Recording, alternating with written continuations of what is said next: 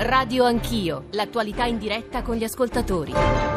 Sono le 8.32, tornate in diretta da Radio Anch'io che in questi giorni sta trasmettendo dalla nostra sede eh, di Bologna, poi tra l'altro avremo qui un ospite in studio perché nella seconda parte della trasmissione dalle 9 e un quarto alle 10 parleremo di economia, della condizione economica di noi italiani, delle famiglie italiane, lo dico perché così eh, potete già mandarci se volete WhatsApp audio, eh, scriverci sms, magari essere coinvolti nella trasmissione. Noi partiremo da quei dati Istat di ieri sulla spesa degli, degli italiani, eh, ci sono delle contrapposizioni crescenti, contrapposizioni, delle divergenze crescenti fra nord e sud e soprattutto in gran parte del nostro paese ancora non si è eh, raggiunta, recuperata la capacità di di spesa che c'era prima della grande crisi, cioè prima del 2011. Ci sono moltissimi profili da approfondire, lo faremo insomma con gli ospiti, con gli economisti, con gli esperti dell'Istat e soprattutto con voi ascoltatori per farci raccontare come è cambiata eh, la vostra capacità di spesa, il costo della vita, la vostra condizione economica in una parola. 335 699 2949 per sms, whatsapp, whatsapp audio, radio anch'io, chiocciolarai.it per i messaggi di posta elettronica, però adesso noi riprendiamo il discorso che abbiamo aperto nella prima parte della trasmissione e che in fondo nasceva dall'inchiesta sullo stadio eh, della Roma. E poi ci siamo spinti ad analizzare la questione del finanziamento dei partiti. Una volta che si è chiusa la fonte pubblica del finanziamento stessa, sono i privati a finanziare oggi la politica con dei rischi. Quali rischi poi li analizzeremo in particolare analizzando le ultime notizie e le novità sull'inchiesta della Roma. Eh, c'è con noi adesso uno dei legali ehm, di Luca Parnasi che è il, il principale accusato eh, di questa vicenda, sarebbe accusato, e rubo qui delle espressioni, delle espressioni dall'inchiesta della magistratura romana, di corruzione pulviscolare, sistemica, sistematica, anche qui andrebbero tutti spiegati tutti questi concetti e soprattutto eh, il, l'avvocato, il legale di Luca Parnasi, io non sono un magistrato quindi non mi metto qua ovviamente a chiedergli eh, come si difenderà, su che punti, che punti contesta, ma inquadrare un po' il fenomeno. Lo ringraziamo anzitutto molto per essere qui con noi Emilio Ricci, buongiorno avvocato, benvenuto.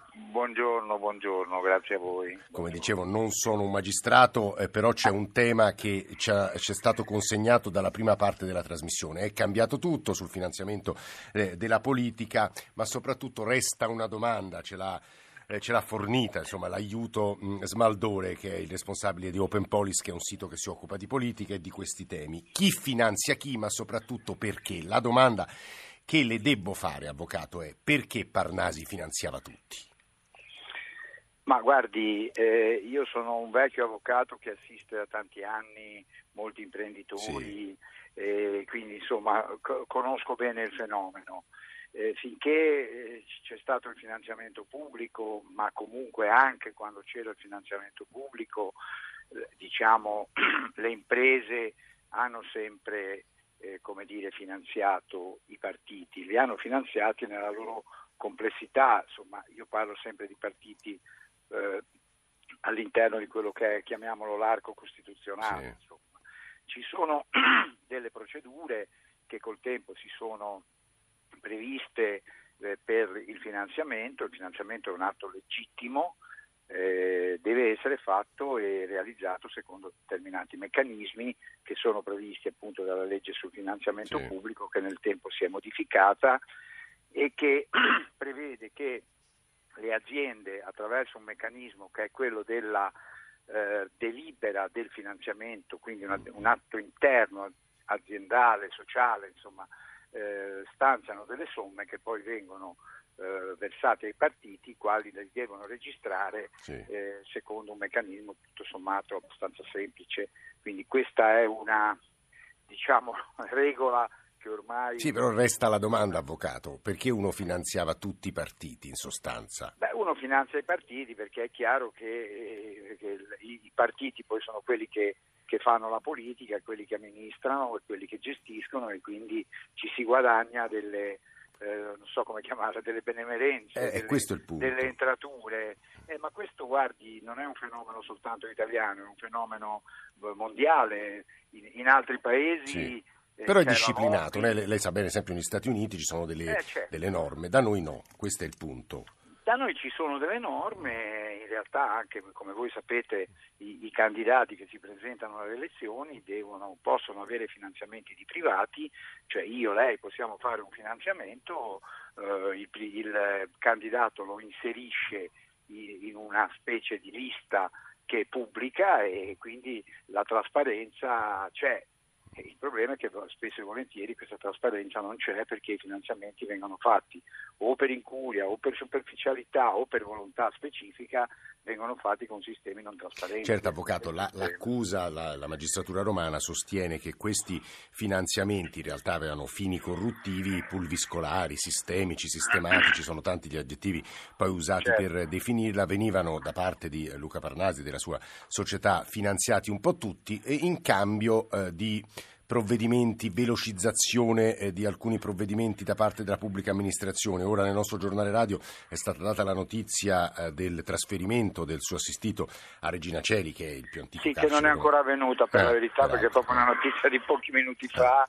Purtroppo Vabbè, avverrà nelle prossime ore. Vabbè, arriverà. Eh, avvocato, eh, poi abbiamo anche sentito che nell'interrogatorio di garanzia si è avvalso Luca Parnasi sì, della facoltà ma, di non rispondere. Eh, allora, sì. Parnasi si è avvalso per una ragione tattica molto semplice, perché un interrogatorio reso davanti a un giudice eh, delegato a Milano che nulla sa del procedimento, che è un procedimento come voi avete visto molto complesso, sì. era, era, un interrogatorio solamente inutile che, avrebbe, eh, che non, ha, non, avrebbe consentito al mio assistito di dare una serie di chiarimenti che invece lui intende dare mm. e che in tal senso ci stiamo muovendo per avere... Ecco, questo una... è il punto importante, Avvocato, perché poi a leggere i giornali stamattina, a sentire le cronache nei nostri giornali radio, mi sembra ci siano un paio di novità, poi le analizzeremo con alcuni colleghi. La segretaria di Parnasi, eh, Melegari, avrebbe detto che in sostanza finanziavano eh, tutti, ma soprattutto uno dei collaboratori di Parnasi, Caporilli, avrebbe ammesso di aver dato soldi a un funzionario del Comune di Roma, quindi ci sarebbero le prime ammissioni. Come risponderete di fronte a queste prime ammissioni? Avvocato? Ma guardi, allora, io prima di tutto sono abituato a leggere le carte a capire prima di, di, di, di dare corpo a queste dichiarazioni. Sì. Perché insomma, poi sa, il momento della pressione psicologica quando uno è detenuto, eh, insomma, sono sempre momenti molto delicati mm. e, e, che ciascuno reagisce secondo una propria, eh, un proprio sentire, un proprio essere, una propria psicologia e quindi insomma noi mh, che ci risulti ne abbiamo, eh, che mi risulti Luca Parnasi mm. eh, non ha eh, diciamo velocizzato, eh, cioè non ha dato, eh, fatto d'azioni finalizzate ad attività corruttive e, e, la prova è nel fatto che questa vicenda dello Stadio della Roma è una vicenda che non finisce mai, cioè nel senso che se io avessi avuto, o lui, non io, lui, mm. avesse avuto la capacità di costringere attraverso d'azioni a sviluppare più rapidamente determinati meccanismi autorizzativi, forse oggi lo stadio l'avremmo fatto, avremmo le autorizzazioni, invece siamo, siamo in mezzo ancora a un guado che stiamo risolvendo Beh, oddio, avvocato, il giorno prima eh, la sindaca Raggi aveva scritto su Facebook che insomma si era addirittura d'arrivo, i tempi stavano arrivando, quindi in realtà tutta questa lentezza per un'opera così imponente sì, non, ma guardi, non sì. è proprio così, eh, perché mm. poi ognuno dice e conferisce le sue versioni alla stampa, in realtà noi siamo nella fase, io le dico non mi occupo specificamente dello stadio perché sì. non è, non è come dire, articolo mio, come si mm. dice, non è competenza mia, purtroppo in questi ultimi giorni me ne sono dovuto occupare molto più, molto più approfonditamente, le posso dire che siamo nella fase in cui sono scadute da qualche giorno le eh, osservazioni alla, mm. al progetto, ci sono ancora da vedere mm. tutte le osservazioni, da valutare, quindi il processo... Avvocato, le faccio un'ultima domanda. Che linea difensiva terrà? Ma guardi, la linea difensiva è determinata intanto dalla posizione e dall'intendimento di Parnasi. È chiaro che Parnasi non ha nessuna intenzione di negare eh, i finanziamenti. I finanziamenti. Sì, quelli sono nero su bianco. Ah, perché sono, sono, abbastanza, abbastanza sì. evidenti. Eh, noi quello che stiamo cercando di fare è di analizzare questo materiale gigantesco che ci hanno depositato i pubblici ministeri per cercare di capire. Per quanto mi riguarda una serie di finanziamenti che ho potuto verificare di persona sono stati assunti legittimamente con delibera, Sì. eccetera. Altri meno. Mm. Ma da qui a dire che sono atti corruttivi il passo è lungo, Mm, perché mm, mm. lei sa meglio di me che l'atto corruttivo deve prevedere un, eh, un atto contrario Esatto. o anche conforme ai doveri. Quindi Mm. su, su questo tema insomma, stiamo ancora Questo sarà navigando. sopra- uno dei punti, insomma, si intuiva dalle Questo parole. è uno dei punti, Sì. poi c'è il problema dell'associazione per delinquere, che è un altro profilo sul quale eh, diciamo, stiamo valutando, c'è il profilo delle esigenze cautelari, insomma ci sono molti Eh sì. Insomma, dalle parole di Emilio Ricci, che è uno degli avvocati di Luca Parnasi che ringraziamo molto per la sua presenza stamane a. Radio Anch'io, si capisce eh, che se poi si andrà a dibattimento questo sarà uno dei motivi eh, insomma, che si discuteranno più a fondo. Ci stavano ascoltando eh, due eh, colleghi che conoscono bene la questione del finanziamento della politica, la questione romana o le questioni milanesi, e cioè Gianni Barbacetto del Fatto Quotidiano. Gianni, buongiorno e benvenuto. Buongiorno, buongiorno, buongiorno a voi. e Annalisa Cuzzocrea eh, di Repubblica. Annalisa, buongiorno anche a te. Buongiorno. Prima però vorrei farvi ascoltare un po' quello che dicono e scrivono gli ascoltatori. Stefano da Roma è collegato con noi e poi c'è un manipolo di WhatsApp audio. Prima Stefano, buongiorno Stefano. Buongiorno e complimenti per la trasmissione. Allora, eh, Roma è una città di 2700 anni. Realizzare un'opera a Roma è veramente un'impresa ardua perché devi passare attraverso tutta una serie eh, di, di passaggi come può essere la sovrintendenza, la sovrintendenza, l'autorità di bacino, il vincolo paesaggistico, il, vin- il vincolo ambientale, tutte le sottutenze, ACEA e, e quant'altro, il che vuol dire una serie di passaggi che chiaramente attraverso poi una burocrazia difficilissima a Roma dove le circolari, le direttive, le convenzioni non sono mai chiare ma sono sempre interpretabili, tutto questo chiaramente alimenta la corruzione perché chiunque si sente Guardi Stefano, è proprio quello che dice oggi, non mi ricordo a quale quotidiano ha rilasciato l'intervista Sabino Cassese, giurista, ex eh, membro della Corte Costituzionale, dicendo che in parte è anche colpa della burocrazia. Ora forzo un po' il suo pensiero, però questo elemento che lei sottolineava è parte della perversità del sistema. Scusi Stefano. Sì, e, guardi, io personalmente faccio questo genere di lavoro perché eh, realizzo anch'io, cerco di realizzare, tento di realizzare ormai da anni delle opere ogni volta passi attraverso tutti uffici dove puoi incontrare il capo dipartimento che legge la cosa in eh, bianca oppure la legge nera e, e questo giustamente poi, ah ma come eh, eh, crea Certo, questo non giustifica il fatto che io gli do 2000 euro perché No, la non legge giusti- nera. no, non Eh. giustifica mai, però a volte può succedere che chiaramente per snellire, perché poi che succede? Colui che, che- che- che- si lascia corrompere in qualche modo si sente pure il salvatore della patria, perché dice anzi eh, sono Sì. riuscito a sbloccare una situazione che non si sarebbe mai sbloccata. Allora, eh, cioè, eh, appunto, eh, che non giustifica, eh, lo ripetiamo, nessun tipo di corruzione eh, e nessun imprenditore vorrebbe corrompere nessuno, che se ne dica che uno pensa, no, ah, il cor- il costruttore- Guardi, sua- a mio avviso la- l'intervento di Stefano, che è un imprenditore, è estremamente significativo. La settimana scorsa abbiamo parlato a Radio Anch'io di corruzione, quello che è emerso, la grande eh, di- di- di- diversità rispetto ad altri paesi europei dove c'è la grande corruzione e che da noi il fenomeno è capillare, c'è la piccolissima corruzione. Io WhatsApp audio e poi andiamo da Annalisa Cuzzocrea e Gianni Barbacetto. WhatsApp La democrazia costa, pensare ad una democrazia gratis è una pura illusione. Io credo che sia giusto finanziare i partiti, il problema che si è verificato negli anni in cui venivano finanziati non era tanto il finanziamento ma era legato a come venivano spesi questi soldi. Secondo me è stato sia giusto e sia sbagliato togliere finanziamento pubblico ai partiti. È stato giusto perché eh, guardiamo cosa ha fatto la Lega e tutti i soldi che si è intascata. Così si crea una specie di, di selezione perché chi ha più soldi può, può andare in Parlamento, chi ne ha pochi non ci può andare. Il finanziamento pubblico ai partiti diventa quanto mai necessario per poter fare politica sui territori, sui piccoli territori. Dove non c'è finanziamento del pubblico dei partiti, non c'è organizzazione sui territori, i risultati sono quelli che il primo partito in assoluto alle politiche scompare alle amministrative. Avere finanziamenti pubblici vuol dire organizzare partiti. Ma vorrei capire una cosa, ma mi sembra che da quando ci sta il Movimento 5 Stelle vogliono mettere i puntini sulla I, mentre in 50 anni cosa hanno fatto? Le hanno inghiottite le I. C'è un problema però sul finanziamento ai partiti. Siccome siamo il paese più corrotto d'Europa e probabilmente tra i più corrotti al mondo, se io do un tetto di 10.000 euro posso fare 10 donazioni, 20 donazioni senza però dire il nome di chi ha versato. Quindi secondo me nemmeno 5.000 euro va bene, sono troppi. Secondo me il massimo sono 300 euro perché se no poi fatta la legge come al solito ho trovato l'inganno.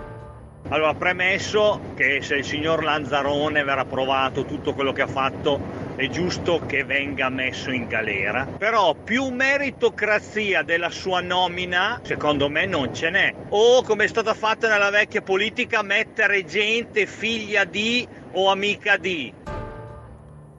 Annalisa Cuzzocrea, Repubblica. La questione romana ha riaperto la questione del finanziamento eh, pubblico o privato ai partiti. Annalisa. Sì, eh, ho sentito gli ascoltatori con interesse perché ce n'era qualcuno che diceva forse serve il finanziamento pubblico mentre noi abbiamo assistito negli ultimi dieci anni a una campagna che diceva che il finanziamento pubblico era il male. È vero che quello che dice un ascoltatore è un po' sì, un po' no, nel senso che sono stati fatti degli abusi, si ricordava la Lega, ma c'è anche la questione Lusi eh, io mi ricordo che anni fa feci un'inchiesta per Tesoriere Repubblica, della Margherita, ricordiamolo. Il tesoriere eh. della Margherita che aveva distratto soldi, ma molti soldi. Eh, anni fa, credo cinque, avevo fatto un'inchiesta per Repubblica e avevo scoperto che il finanziamento pubblico lo prendevano ancora i partiti dormienti, cioè quei partiti che non c'erano più, che non facevano attività politica, che non erano in Parlamento, ma continuavano a riceverlo. C'erano dei soldi che andavano all'Ulivo, c'erano dei soldi che andavano appunto alla Margherita e mi ricordo lo scoprì con sorpresa in un ufficetto della Camera eh, ed avevo appena cominciato diciamo, a fare la cronista parlamentare. Poi però eh, c'è stata questa inversione di tendenza e effettivamente la politica senza soldi non si fa. Lo hanno scoperto tra l'altro anche i 5 Stelle che hanno iniziato con delle iniziative, all'inizio dicevano la politica si fa a costo zero, non c'è bisogno di nulla, poi invece hanno cominciato con dei crowdfunding sempre più sostanziosi, chiedendo sempre soldi per ogni iniziativa ai loro lettori. Il loro è un modello in qualche modo virtuoso perché eh, è un modello di microdonazioni.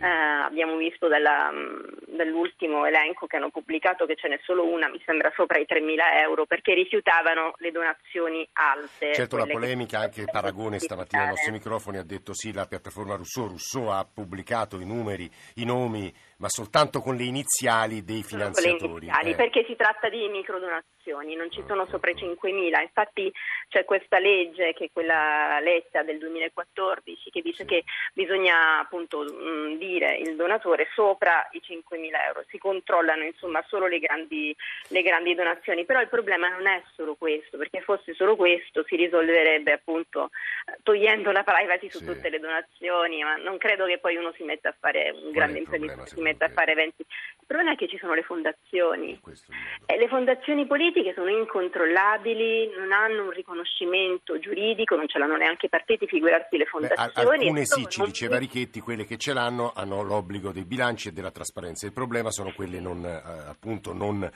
eh, pubbliche. Non credo che abbiano l'obbligo della trasparenza dei nomi, perché tantissimi mm, mm, mm. nelle fondazioni si sono sempre tutelati dietro la privacy per non dire chi sono i loro finanziatori, alcuni invece volontariamente li hanno detti. Ricordo che la Magna Carta di, uh, di Quagliariello sì. disse una volta quali erano i finanziatori e c'erano imprese partecipate, c'era di tutto, c'era, davvero c'era molto mondo dell'impresa e lì devi davvero fare un sistema di trasparenza assoluta che possa dirti chi finanzia chi, perché altrimenti eh, è ecco, questo, che... Questo è il punto. Anali- Annalisa Cuzzocrea, Repubblica eh, ci permette di riporre la domanda che Vincenzo Smaldore ci aveva consegnato alla fine della prima parte a Gianni Barbacetto, Fatto Quotidiano. La domanda vera è chi finanzia chi, ma soprattutto perché? perché? Gianni, questo è il nodo. E Milano, che è stato il centro di eh, costruzioni, di progetti, in questi anni questa domanda se l'è posta continuamente. Gianni.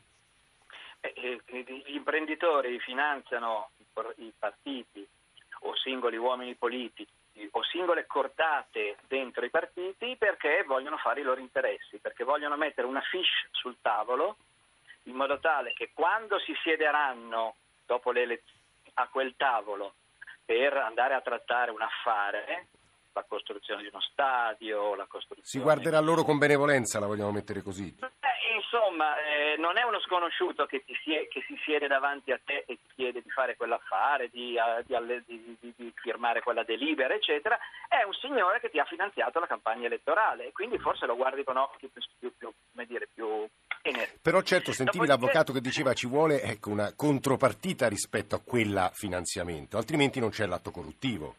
E questo è bello, è il trucco con cui eh, vengono... Gianni. La corruzione sì. avviene quando io, costruttore, ti do dei soldi, tu, politico, mi dai in cambio esatto. un atto che non dovresti darmi. Questa è la corruzione.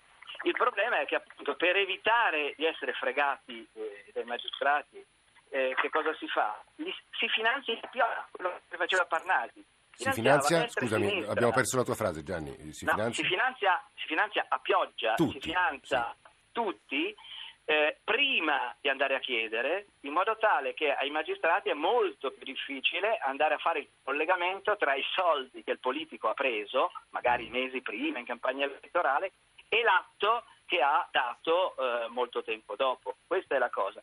Dopodiché ehm, che ci sia il finanziamento pubblico no, cambia nulla. L'Italia ha avuto vari sistemi, grande finanziamento pubblico, finanziamento pubblico più ristretto, rimborsi elettorali, eccetera, e la corruzione c'è sempre stata sotto tutti i climi, diciamo così. Quindi non è che tornando a dare finanziamenti pubblici eh, possiamo sperare Scusa, di allora che strada la suggeriresti, Gianni Barbacetto, fatto quotidiano che si occupa di questi temi da tanti, tanti anni, Gianni, che strada suggeriresti?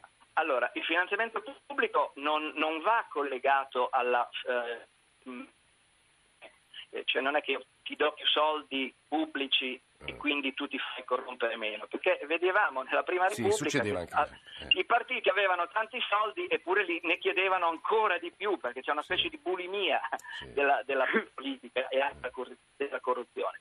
Allora, i soldi pubblici non vanno dati ai partiti perché, eh, perché i partiti possono fare una vita più sobria, diciamo mm, così. Mm, Quindi mm. diciamo, è una questione di sobrietà eh, della politica. E, però nel caso dei privati che fare?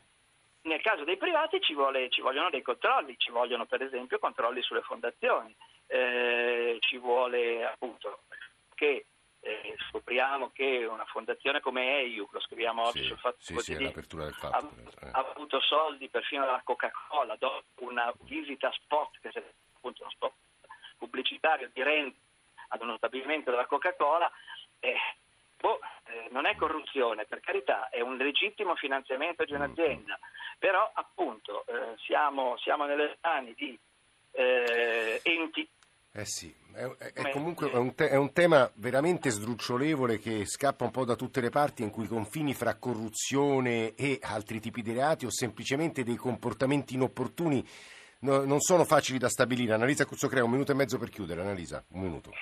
Ma eh, io non, sono tanto d'accordo con Gianni quando dice che il finanziamento pubblico non risolverebbe, nel senso che secondo me eh, non è che se perché non riesci a controllare una cosa Ehm, in Germania, per esempio, c'è il finanziamento pubblico dei partiti e delle fondazioni che però sono riconosciute, sono strettamente legate ai partiti, hanno delle attività particolari, alcune fanno proprio una scuola politica, cioè la politica è considerata un bene Quindi da finanziare però da far rigare dritto, c'è molto controllo, moltissimo controllo. E, ehm, e invece qui questa cosa non, non, si è potuta fare perché appunto sull'ondata di tutti gli scandali che c'erano stati si è tolto e basta. A me sinceramente il finanziamento della politica attraverso i privati non è mai piaciuto. Guardiamo cosa succede in America con la lobby delle armi, no? C'è un partito che dipende in, in tantissimo nelle sue finanze, cioè il Partito Repubblicano dalla lobby delle eh, armi. La sua libertà di legiferare sul tema è, è, diciamo, è, in America quella battaglia non si può mai fare perché tra l'altro la lobby delle armi finanzia anche i democratici. Cioè, è, certo l'America è un esempio mastodontico. Sì. Guarda Annalisa, io, io devo dire che a mio avviso avete posto con grande chiarezza la questione e la difficoltà di uscire da questo, da questo angolo, questo sacco. Barbacetto e Cuzzocrea, grazie davvero per le vostre voci. Diamo la linea al GR1 delle 9, torniamo qui in diretta da Bologna per parlare di economia, delle tasche degli italiani, della nostra capacità di spesa.